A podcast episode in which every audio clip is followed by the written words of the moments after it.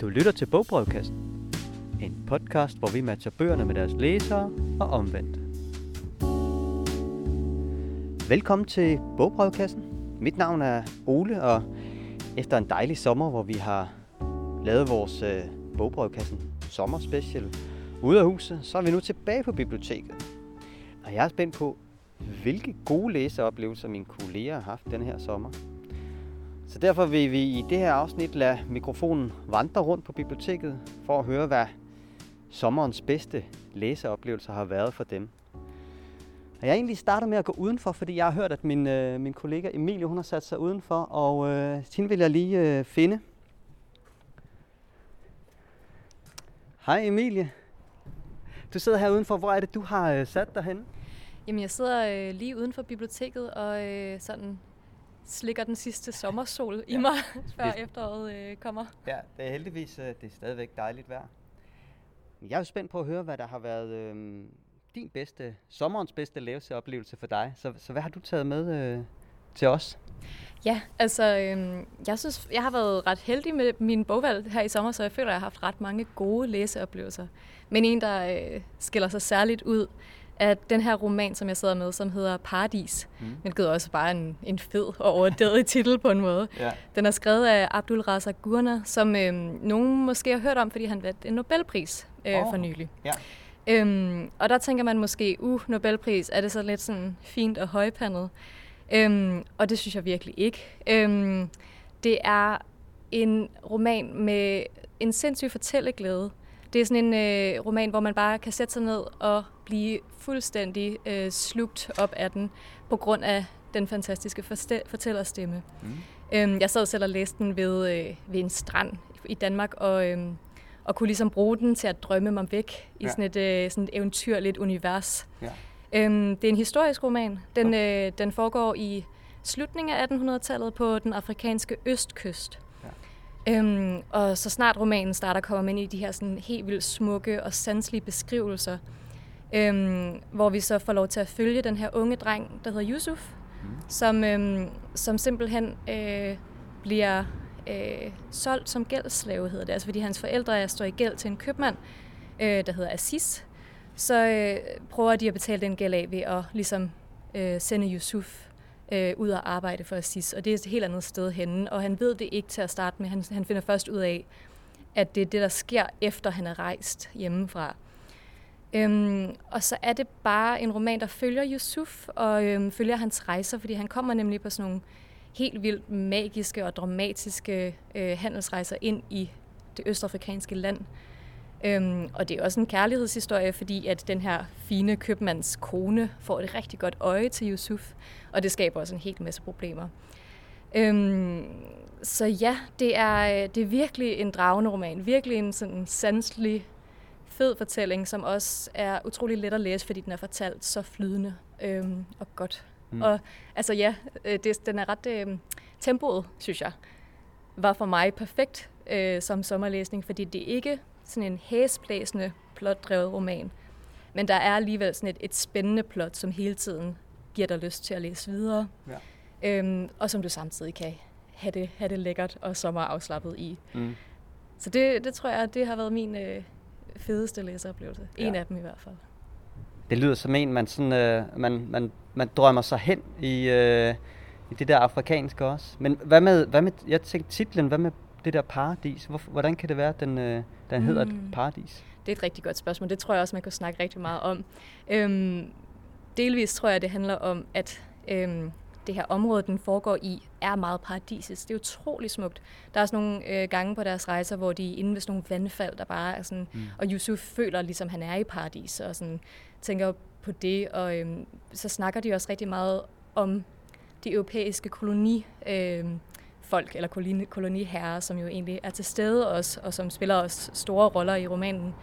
Øhm, så det er ligesom den her, der er også det her sådan det tabte paradis, og mm. øh, par, paradiset, der er ved at forsvinde, øhm, og så nogle temaer, som ligesom bliver, øh, bliver vendt ja. øhm, på en helt vildt fed og spændende måde også. Ja. Ja. Ja.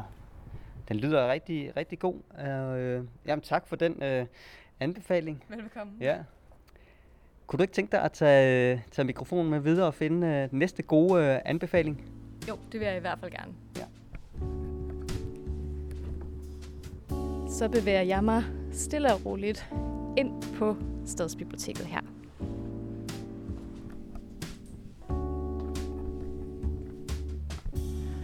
Og nu har jeg så bevæget mig ind på biblioteket, og jeg er på vej ned i vores kælder, fordi jeg har hørt, at min kollega Henrik nok gemmer sig dernede.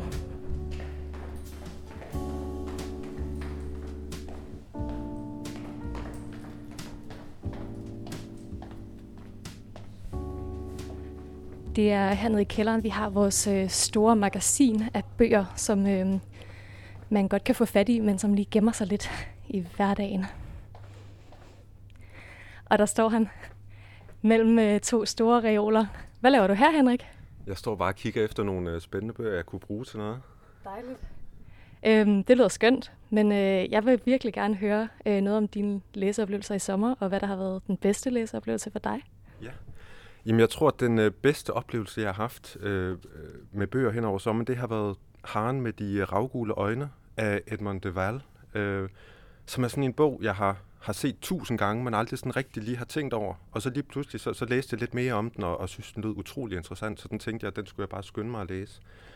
Øh, og det er sådan en, en, en fantastisk bog, som, som egentlig er en familiekrønike, men sådan har en helt særlig indgangsvinkel til familiekrøniken, fordi det er ikke sådan en, en klassisk fortælling, hvor man starter øh, med at sige, den her person blev født der, og så er det ligesom bare kronologisk frem i tiden. Det handler, eller starter med, at forfatteren Edmond de Waal, han får den her samling af netsker, som de hedder. to hundrede og fireogtres får han fra sin grandonkel. Øh, og det er, hvad, hvad er en netske? Jamen, det er sådan nogle små øh, japanske figurer, sådan helt små miniatyrer, som forestiller alt muligt forskelligt, og det er også det, der har lagt, øh, lavet, hvad hedder det, lagt titel til bogen. Altså, der er sådan en lille hare blandt andet, og det er sådan nogle små figurer, som er sådan utrolig øh, godt lavet, og som har taget rigtig lang tid at, at lave, og så er de lavet i elfenben eller i træ, og så øh, er det ligesom meningen, at man kan sidde med dem i hånden og ligesom studere dem, og så fordi, at de øh, går igennem folks hænder, så får de bare sådan en patina, og det her stof, de lavede af, bliver bare kraftigere og kraftigere. Og det er ligesom dem, der er gået i arv, og så begynder han lige pludselig at få en kæmpe interesse i, hvor de her kommer fra. Øh, og han er nemlig også selv keramiker, så han snakker meget om det her med, at han har svært ved at huske navne og årstal og alt sådan noget, men det der med, at han sidder med et objekt i hånden, gør, at han bare får et eller andet kæmpe nysgerrighed efter, hvor kommer de her fra, hvilke hænder har de været i, og hvilke rum har de været i, hvad har de betydet for folk. Øh, Og så derfra, så begynder han ligesom at studere hele sin, sin families historie, og han kommer fra en jødisk familie, som er startet i Odessa, og så har den ligesom spredt sig over Europa, og der er nogen, der er flyttet til Wien, og der er nogen, der er flyttet til Paris, og det er øh, særligt ved Paris, vi starter, hvor han så snakker om en, en af fra hans familie, der hedder Charles, som, øh, som ligesom har været den, der købte den her netskesamling til at starte med, og så er det ligesom ud fra det, at man lige pludselig hører om... om den her interesse for Japan og den her kunstinteresse, der har været i Paris. Og så begynder man lige pludselig at høre om, hvordan øh, Charles han har, han har kendt øh, Proust og blandt andet inspireret en karakter i Prousts store roman På sporet af den tabte tid. Øh, og så kører vi også om Wien og, og den familie, der ligesom har været der, og hvordan det har åbnet op for alle, øh, hvordan at objekterne bare åbner op for alle de der familiehistorier. Han finder gamle breve og finder ud af, at hans bedstemor har øh, skrevet breve med, med, til Rilke og sådan noget. Så da, det er en utrolig spændende historie, for de her små objekter bare lige pludselig, hvis man ligesom følger de der tråde, åbner en hel familiehistorie. Det lyder rigtig spændende, og det lyder som om, det er en historie, hvor altså sted og ting betyder rigtig meget. Øhm, hvordan, hvordan er det at læse den? Hvad er det for en læseoplevelse, man får? Ja, man får næsten lyst til at være sådan lidt detektiv på samme måde som forfatteren selv, eller sådan at, at sidde og kigge på gamle billeder, eller sådan, fordi at man lige pludselig ser, hvor mange ting, der lige pludselig blomster op, alle de her genstande, som man nogle gange tager for givet. Mm. Øhm, og det er også en af de her bøger, som, som jeg bare har en svaghed for, hvor der sådan er gamle, de her gamle sort-hvide billeder, som bare giver en lyst til at gå, gå hjem og, og spørge ens forældre om, om ens familiehistorie og sådan. Ej, det lyder enormt fedt. Øhm, med, med det bagagen, så vil jeg give mikrofonen videre til dig, Henrik. Ja. Så kan du gå ud og finde endnu en af vores kollegaer. Det vil jeg gøre. Tak.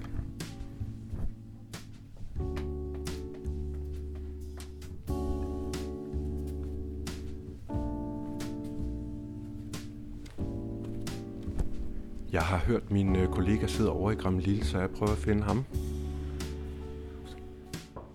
Hej Patrick. Du sidder herovre i Gramlille? Ja, det gør jeg i hvert fald. Hvad laver du herovre? Jeg sidder faktisk bare herovre for at få sådan lidt arbejdsro. Nogle gange så kan jeg godt lide at trække sådan lidt væk fra storrumskontoret, ja. For ligesom at komme lidt væk. Så det er jo dejligt, at vi har det her historiske hus, hvor der engang har været musikbibliotek. Det er vi så ikke længere, men nu er det sådan nogle lokaler, hvor der er advokatvagt og sådan noget der. Så ja. Det er sådan nogle hyggelige små lokaler. Ja, det er nogle flotte lokaler i hvert fald. Ja. Vi øh, snakker jo om, øh, hvad det bedste, vi har læst hen over sommeren, det er. Og du læser jo en masse bøger, så hvad er det bedste, du har læst? Ja, jamen det, jeg har læst, som har været det bedste, det har ligesom været en del af den transformation, jeg er midt i. Fordi at jeg er ved at blive sådan en gammel mand, der sidder derhjemme og ser dokumentarer om anden verdenskrig på ja. D R to, og så læser bøger om anden verdenskrig. Men jeg er, sådan, jeg er ved at varme op til det, så jeg har faktisk læst en bog om første verdenskrig, ja. Som er skrevet af en superstjerne af en forsker, britisk forsker, der hedder Michael Howard, og nogen omtaler ham som sådan den bedste historiker i det tyvende århundrede. Han har skrevet massevis af bøger om historie, og har skrevet øh, rigtig meget om, hvad skal man sige, homoseksualitetens historie i det britiske militær, tror jeg, måske også det, øh, øh, hvad hedder det, det samlede militær i verden. Øh, og han har skrevet den her bog, der hedder Den Første Verdenskrig, øh, som er super kort, og som, øh, som selvfølgelig er super kondenseret. Det er sådan en lille bitte marketerning, men det er en super lækker bog, hvis man skal gøre sig en lille smule klog på første verdenskrig, som man jo ikke ved noget om. Øhm, der er sådan alt muligt, der kom bag på mig, øh, som egentlig ikke kommer bag på mig nu, hvor jeg tænker over det og kan sætte det i kontekst med sådan noget med, sådan, at Tyskland var jo verdens største militærmagt på det her tidspunkt, og det er jo selvfølgelig derfor, at de har den stolthed, de har, når de går ind i anden verdenskrig, og øh, Rusland og Frankrig er tætte allierede, fordi de er begge to skide bange for Tyskland, og det er jo selvfølgelig derfor, at vi i de her dage ser, at Putin ringer til Macron. Han ringer ikke til Tyskland, han ringer til Frankrig, fordi der historisk set er det her tætte bånd mellem Frankrig og Østrig. Nej, Frankrig og, og Rusland. Øhm, og så er der også den sjove, sjove historie med, hvor elendig Østrig var. Øh, altså, Tyskland var allieret med Østrig, det er dem, man kalder centralmagterne. Tyskland var det bedste militær i verden. Østrig var muligvis det værste militær i verden. Det gik skide dårligt, og det var dem, der startede det hele. Øhm, og der er mange af sådan nogle små, sjove Øh, indsigter og perspektiver på det, som jeg synes har været ret sjovt at læse om. Er det sådan en bog, der gør historien levende for dig, eller er det mere sådan en bog, der bare giver dig lyst til at, at dykke dybere ned i sådan større værker om emnet? Det er helt klart en bog, der giver mig blod på tanden i forhold til at lære om det. Han skriver også, Michael Howard, i foråret, at det her det er så kondenseret en bog, at hvis man spørger forskere, så er der nok ikke en sætning i hele bogen, der ikke er til debat. Ja. Altså alt sådan noget, for eksempel det, jeg siger nu med, sådan at Tyskland var det bedste militær i verden på det tidspunkt. Det er jo sådan, det bruger de jo tusindvis af timer på universiteter rundt omkring i verden på at finde ud af, om det passer eller ej. Øhm, og det synes jeg er super spændende, fordi han får øh, sat det super levende frem, den her konflikt, og får motiveret, hvorfor de forskellige parter øh, kommer med i den her første verdenskrig. Og få trukket nogle rigtig, rigtig spændende tråde til den verden, vi lever i i dag. Og i hvert fald til det tyvende århundredes historie. Så det er sådan noget, hvor jeg sådan, nu har jeg bare lyst til at læse om det østrigske militær, for eksempel. Ja. For at se, sådan, hvor dårlige de var. Det er fantastisk. Øhm, så fik vi også noget faglitteratur på, på listen, i hvert fald med de bedste læseoplevelser. Så vil jeg give øh, mikrofonen videre til dig, og så øh, håber jeg, at du vil finde en kollega og høre dem, hvad øh, det bedste, de har læst af. Ja, jeg vil prøve at finde Anton.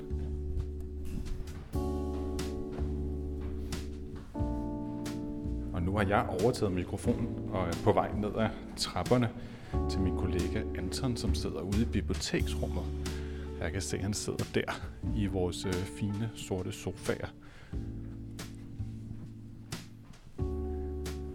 Hej Anton. Hej Patrick. Hvilken bog er den bedste, du har læst i sommerferien? Jamen, øh, det tror jeg, det må være Young Mungo af Douglas Stewart. Øh, en skotsk forfatter.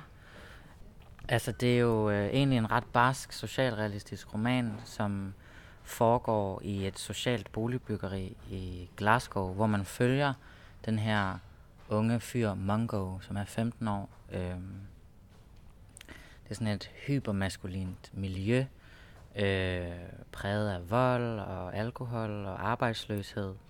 Øh, men han møder så den unge femten-årige James, som er katolik. Mungo er selv protestant, og der, så der er også noget konflikt der, ikke? Men han møder den her femten-årige James, øhm, Og der opstår så en ret øm og, og kærlig relation mellem de her to øh, teenager i et ellers øh, macho-miljø, vil jeg sige. Jeg sad i en flyver til, jeg sad i en flyver på vej til Amsterdam og læste en virkelig fin scene, hvor Mungo han taler med en en øh, voksen mand, som har boet i det her so- sociale boligbyggeri i lang tid, som, som er homoseksuel og som ligesom prøver at flyve lidt under radaren. Han taler med den her mand, som så fortæller ham om sin egen første kærlighed, og så måtte jeg altså sidde i den her flyver og fælde en lille tårer. Hold da op. Ja. Det er ikke så tit, at man øh, har overskud til at blive berørt af noget som helst, når man flyver. Nej, og det vil jeg sige, øh, den her kan man altså godt tage med i flyveren og få en god læseoplevelse ud af. Han var jo populær sidste år, Douglas Stewart, med Shuggie Bain, som var sådan en stor mobbedreng af en bog. Ja. Har du øh, læst den, eller ved du noget som helst om, hvis nu man har læst den, hvordan Young Mungo så er i forhold til den? Altså, øh, jeg har faktisk selv gået i gang med den, og jeg synes, at Shuggie Bain er sådan lidt sværere at komme ind i, hvor Young Mungo føles... Øhm, den føles sådan lidt mere lige til at træde ind i, og hvem karaktererne er, og, øhm, og handlingsforløbet og sådan noget. Der er godt nok sådan to parallelle spor, som, hvor man ligesom springer øhm, øh, fra det ene til det andet en gang imellem, men, men den er sådan rimelig nem at komme igennem, vil jeg sige. Selvom det er barsk, barsk og brutalt, det, det man får at vide. Og øhm, du sagde, du fældede en tåre på flyveren. Uden at sige, hvordan bogen slutter, er det så en, en meget trist bog, eller er der et lille glimt af håb i den måske?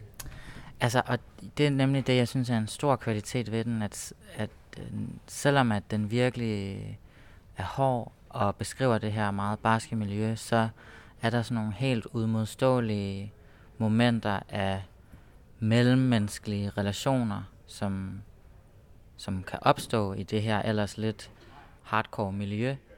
Øhm, og de, jeg synes, de øjeblikke, de står så meget i kontrast til det miljø, at de virkelig gør stort indtryk.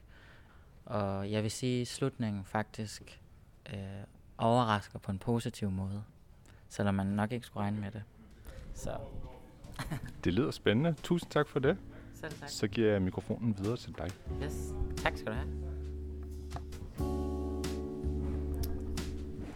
Nu leder jeg efter Lise. Jeg går lige igennem biblioteksrummet en gang. Der er hun. Hej Lise. Hej Anton. Jeg tænkte på, Lise, har du læst, har du haft en rigtig dejlig læseoplevelse her til sommer? Jeg har haft den skønneste læseoplevelse, og jeg vil rigtig gerne fortælle om den, men jeg synes, vi skal gå ud til søen. Ja. Så jeg vil lige tage dig med derhen. Fordi øhm, den her roman, The Paper Palace, den foregår nemlig øhm, ved en sø, hvor der bliver svømmet nogle gode ture. Så jeg synes lige, vi skal sidde her og kigge ud over den smukke sø ved siden af biblioteket. Jeg synes jo, at for mig var den her bare ultimativ sommerlæsning.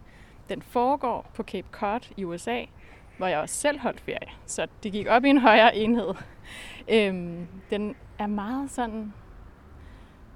hvad skal man sige, fuld af atmosfære. Den emmer bare af sommer. Der er sol, der er familieferie, du ved, med strandture, øh, grillaftener, hygge og selvfølgelig også irritationsmomenter. Selvfølgelig. Fordi man kan godt blive lidt træt af sin familie, når man holder lang ferie sammen. Selvfølgelig.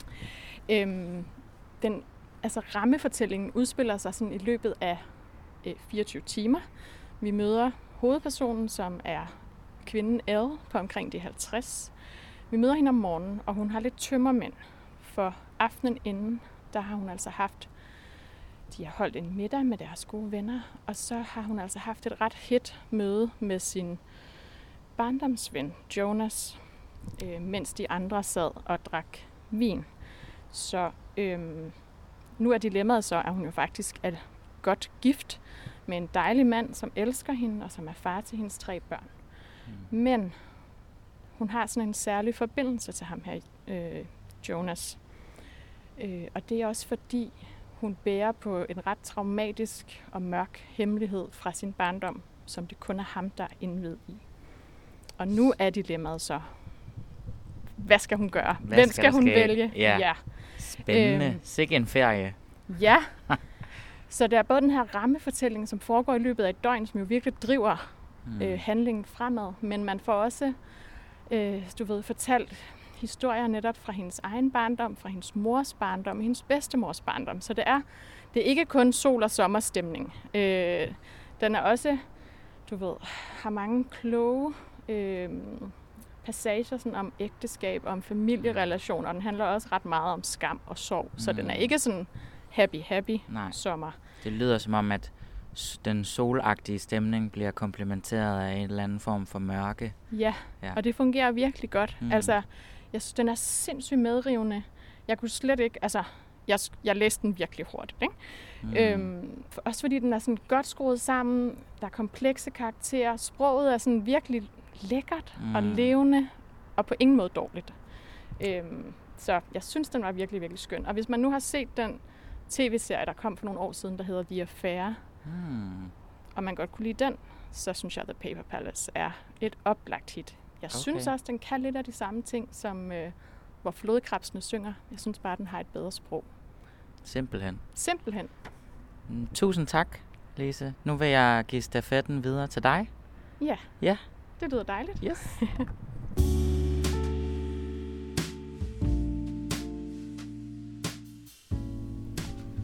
Nu gik der simpelthen en sky for solen, så jeg vil lige skynde mig indenfor og se, om jeg kan komme hen på arrangementskontoret og finde Marie og Aske. Der var I sørme. Hej Lise. Hej. Halløj. Og øh, I har læst noget den her sommer? Ja, oh. det er det blevet sådan noget. Jeg vil tro, Marie har læst mere, end jeg har. Skal vi ikke lige ja. øh, sætte os ned, fordi jeg glæder mig virkelig til at høre om, hvad I har haft fingrene i. Mm. Jeg sætter mig imellem jer, fordi øh, det er jo godt at øh, kunne se. Du har, øh, du har fundet en ret eftertragtet en, kan jeg sige? Ja, jeg har så. Og øh, jeg er glad for, at jeg nåede lige at få fat i den, inden jeg tog afsted på øh, sommerferie, hvilket efterhånden er rimelig lang tid siden. Det er øh, Christian Letts En vej ud af togen, som er en, øh, en form for erindringsbog, men ikke som man typisk kender dem, mere sådan essay-agtig i stilen, hvor den skifter mellem både sådan de meget konkrete erindringer om, hvad han kan huske fra sin barndom og sin øh, unge år, og så også sådan nogle lidt mere poetiske, korte afsnit med, øh, med, med øh, mere sådan udpræget billedsprog, og, øh, og sådan man fornemmer, der ligger mere mellem linjerne. Øh, jeg synes, det var, det var øh, ret fed læsning.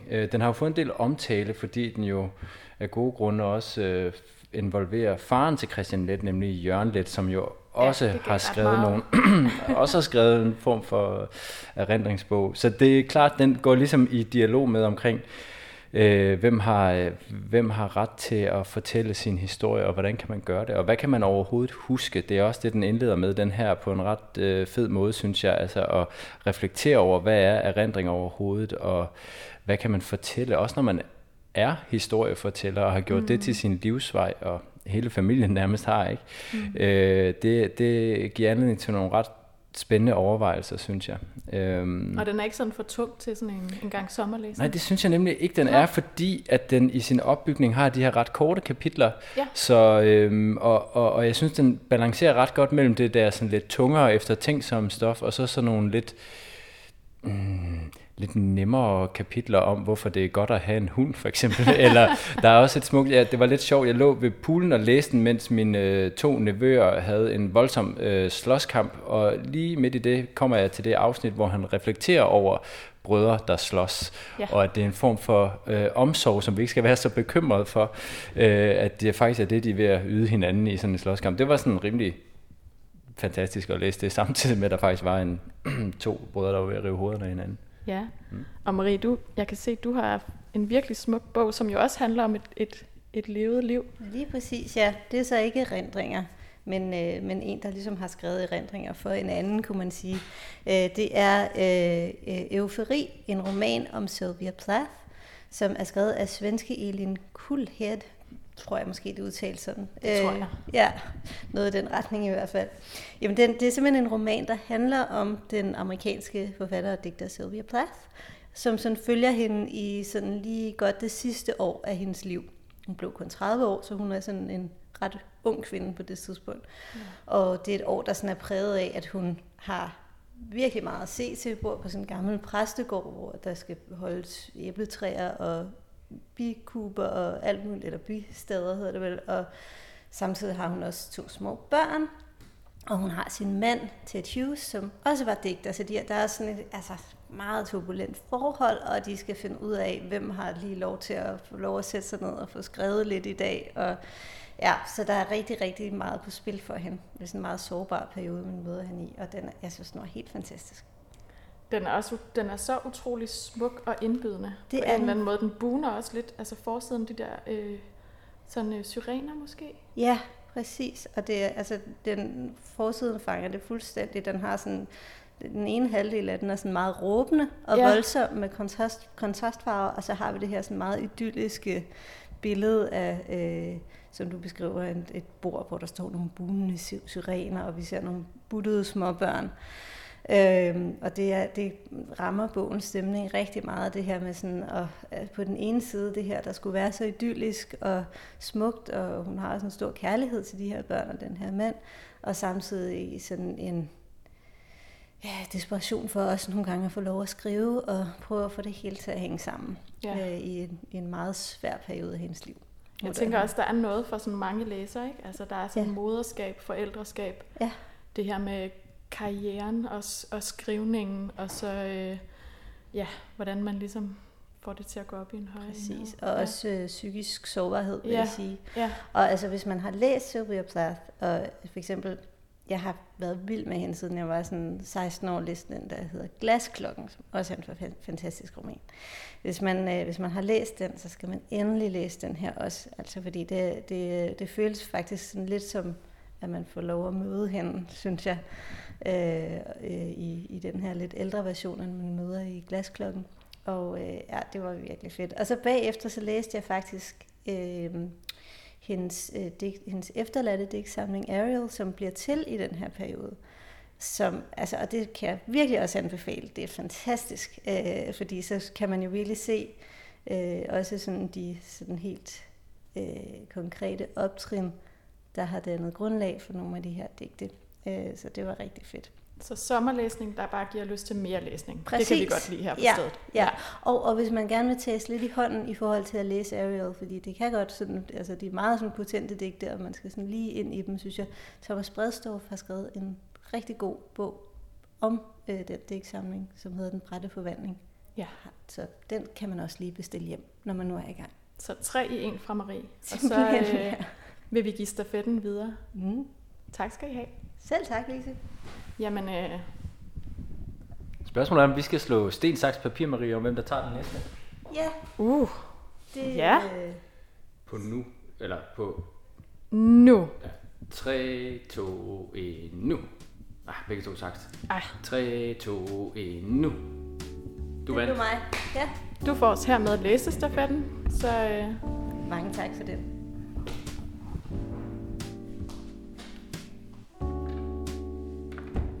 Så blev det mig, der vandt konkurrencen om at få lov at øh, give stafetten videre, og det er jeg jo rigtig glad for, fordi det er nemlig øh, min kollega Minna, kan jeg se, der står her, som bliver den næste, jeg skal høre.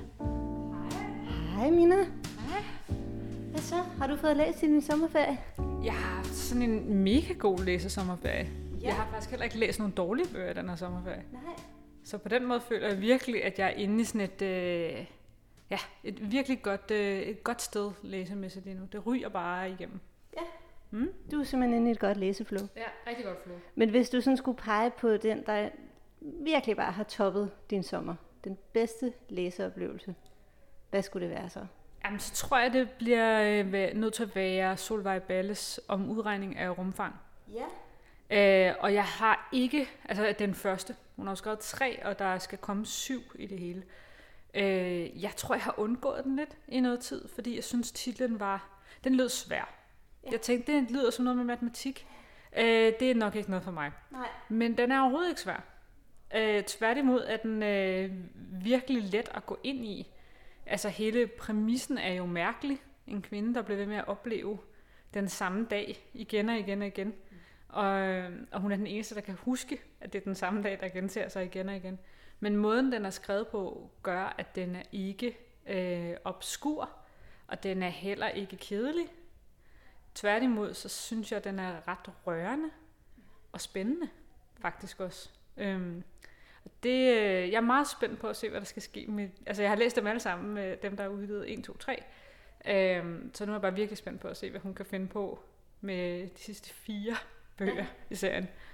Så altså, den er sådan plotdrevet også? Det, der er sådan en, et spændingselement? Fuldstændig. Det er meget tydeligt, at hun har taget den her, det her benspænd, øh, Solvej Balle, og ligesom forsøgt at gøre alt, hvad hun kan inden for det. Fordi hvad nu, hvis hovedpersonen i den her bog nægter, at det skal være den samme dag, det er så den attende november. Øhm, hvad nu, hvis hun insisterer på at forsøge at lave et rigtigt år med årstider og rejser rundt i Europa for at forsøge at finde det rigtige, den rigtige temperatur og det rigtige klima øhm, til de forskellige årstider.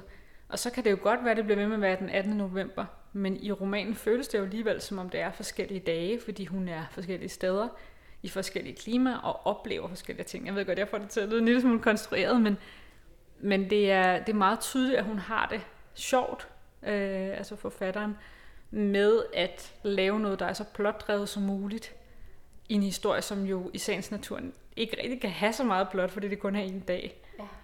Så, øh, og det synes jeg er øh, øh, helt øh, specielt, og, og virkelig sådan, øh, på en eller anden måde også lidt sjovt, fordi man kan ikke lade være med at sidde, når man åbner en ny af bøgerne, så tænker man, okay, hvad finder du nu på? Øh, og jeg skal nok lade være med at spoile noget, men hun bliver altså ved med at finde på noget. Øhm, hvor man bliver overrasket og tænker, okay, nå, hvad, hvad kan du så gøre med det nye, som du har introduceret i din, i din mærkelige sådan sci-fi-agtige verden, som det bliver på en eller anden underlig måde. Ja, fedt. Jamen altså, det lyder også som om, den, øh, du har læst den som sommerlæsning, men man kan læse den hele året, også uden for den attende november. Ja, men man kan jo med fordel læse den som en efterårsbog, for ja. Der er helt klart flest dage, der er meget attende november. Det er klart, jamen det er jo helt perfekt lige til årstiden. Så, øh, så vil jeg da bare give dig stafetten videre, og øh, så må du jo se, hvem du finder, som du kan spørge om gode sommerlæseoplevelser. Ja. Spændende, det vil jeg se frem til. Ja, tak for det, Mina. Selv tak. Jeg er helt sikker på, at øh, Line er hernede i magasinet et eller andet sted. Jeg kunne rigtig godt tænke mig at... Åh, oh, oh, der var du, Line. Godt. Jeg vil gerne, øh, gerne sende stafetten videre til dig, nemlig. Og så tænkte jeg nok, at jeg kunne finde dig noget i magasinet. Øhm, Line, har du læst noget i sommerferien, som du gerne vil dele? Hej, Mina. Så fandt du mig.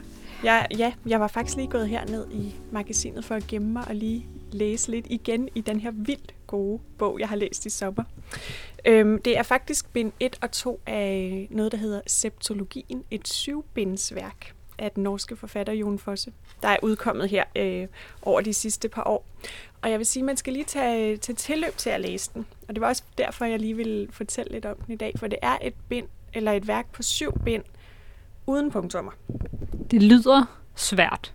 Er det svært? Det er faktisk ikke så svært at læse. Jeg tror, jeg, øh, jeg vil sige, jeg er lidt en specialist i at læse bøger uden punktummer, og det, man skal øve sig i som læser, det er bare lige at give hovedet et lille, et lille hvil, en lille pause ved kommaet, i stedet for øh, ved punktummer, som man plejer. Fordi ellers kommer man virkelig til at læse hurtigt og bliver meget forvirret.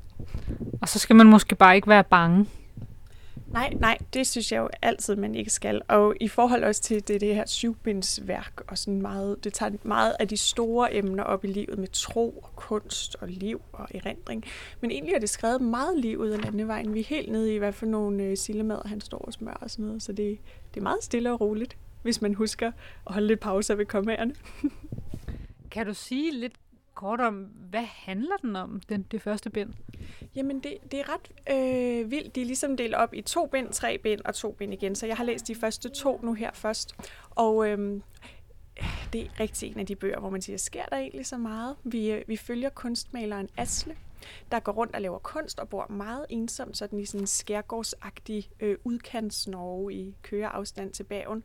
Og han har sine billeder, og så taler han lidt meget modvilligt med sin øh, også meget eneboeragtige nabo, der hedder Osleik. Og så er der en anden kunstmaler, der er meget alkoholiseret, tæt på selvudslettelse, der også hedder Asle, som han sådan krydser veje med. Og det siger ret meget om det her værk. Altså han starter med, på første side starter det med et stort og, fordi der ikke er nogen komma. Alle bøgerne starter med og. Står han og maler to linjer, der krydser hinanden. Og sådan er hele det her værk. Alt er bare krydset og fordoblet og blander sig og spejler sig, og man tænker, hvem er den anden kunstmaler? Er det dig, du har skilt ud fra dig selv? Og altså... Jeg skal virkelig øh, have de sidste fem bind med, fordi jeg tror, at langsomt vil, man sådan, vil det gå op for en, hvad er det, der foregår her. Skal man vide noget om kunst, for ligesom at, øh, at kunne læse den her og nyde den her bog? Overhovedet ikke. Altså, jeg tror meget, at det er en bog, der bare handler om øh, liv og kunst. Altså, at... Øh, Han er lige så meget ved at finde ud af, hvad det hele betyder, som man er som læser. Der er overhovedet ikke sådan kunsthistoriske referencer eller sådan noget. Det er, jeg tror bare, man skal, man skal være lidt, lidt åben for at se, sådan, hvor, hvor vildt kan det blive. Og jeg synes egentlig også, det er det, der er vildt fedt ved de her bøger. Jon Fosse er bare sådan en forfatter, der er der i sin karriere, hvor han tænker, nu slår jeg de helt store brød op og tager fat i de vilde projekter, som man måske ikke ellers tør at skrive, og det og bare stiller de store spørgsmål i mit vilde syvbindsværk, og øh, sådan, join me for the ride. Det er meget larger than life, det er meget ambitiøst, og øh, nu har det jo fået så mange seksstjernede mesterværksanmeldelser, at man skulle være et skarn, hvis man ikke lige gik i gang. Stærk anbefaling, store brød, ambitiøst, stort projekt. Ja. Hermed givet videre til jer, og også stafetten givet videre til dig, Line. Mange tak. Ja, nu fandt du mig jo hernede, så må jeg hellere binde en sløjfe på det hele og finde Ole, hvor vi startede. Det lyder godt. Tak for det. Nå, det var da hyggeligt at have kælderbesøg af Mina, men jeg tror, jeg vil prøve at begynde at binde en, en sløjfe på den her omgang af Bogbrødkassen og finde ham, det hele begyndte med. Jeg tror, Ole han sidder herovre øh, i bibliotekssofaen, hvor man jo faktisk kan lytte til afsnit af Bogbrødkassen henne på biblioteket, ligesom man kan derhjemme. Ole, må jeg forstyrre dig, mens du sidder og, og hygger med høretelefonerne? Det kan du tro. Det må du rigtig gerne. Og Ole, jeg vil høre, øh, kunne det ikke også være, at du havde læst en bog her i løbet af sommerferien, du var rigtig glad for og ville anbefale til lytterne? Jo, altså øh, jeg har også øh, jeg har læst forskellige bøger, men den jeg ligesom har taget med til denne her anbefaling, som, som jeg synes var en, øh, en rigtig god sommerferielæsningsbog, det er, øh, ja der skal vi faktisk helt op til, øh, vi skal op til Nordsverige, mm.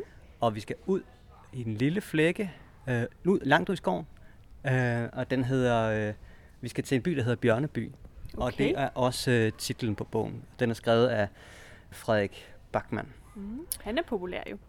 Ja, mange kender ham måske fra den øh, bog, der hedder En mand, der hedder Ove, som mm. er sådan en øh, meget sådan humoristisk bog. Den her, den er måske sådan lidt mere øh, alvorlig. Han har stadigvæk den samme gode øh, humor, men mm. der er lidt mere alvor. Lidt mere dyster klangbund. Ja, mm. altså det er... Bjørneby er sådan en by, man rejser fra. Det går ikke særlig godt i Bjørneby. Fabrikkerne lukker ned, og folk øh, ja, er måske lidt sådan småt deprimerede. Det eneste lyspunkt, det er øh, byens ishockeyklub, som også er omdrejningspunktet for denne her bog. Så man kommer rundt og besøger dem, der... Øh, altså hele byen er involveret i denne her ishockeyklub, så man, man er rundt og besøger... Man følger mange personer. Så både de unge, der spiller, og de gamle, der arbejder i ishockeyklubben. Så det er som sagt sådan det, det eneste... lyspunkt. Har bogen en, øh, en hovedperson, eller følger man simpelthen en hel masse forskellige karakterer hele vejen igennem?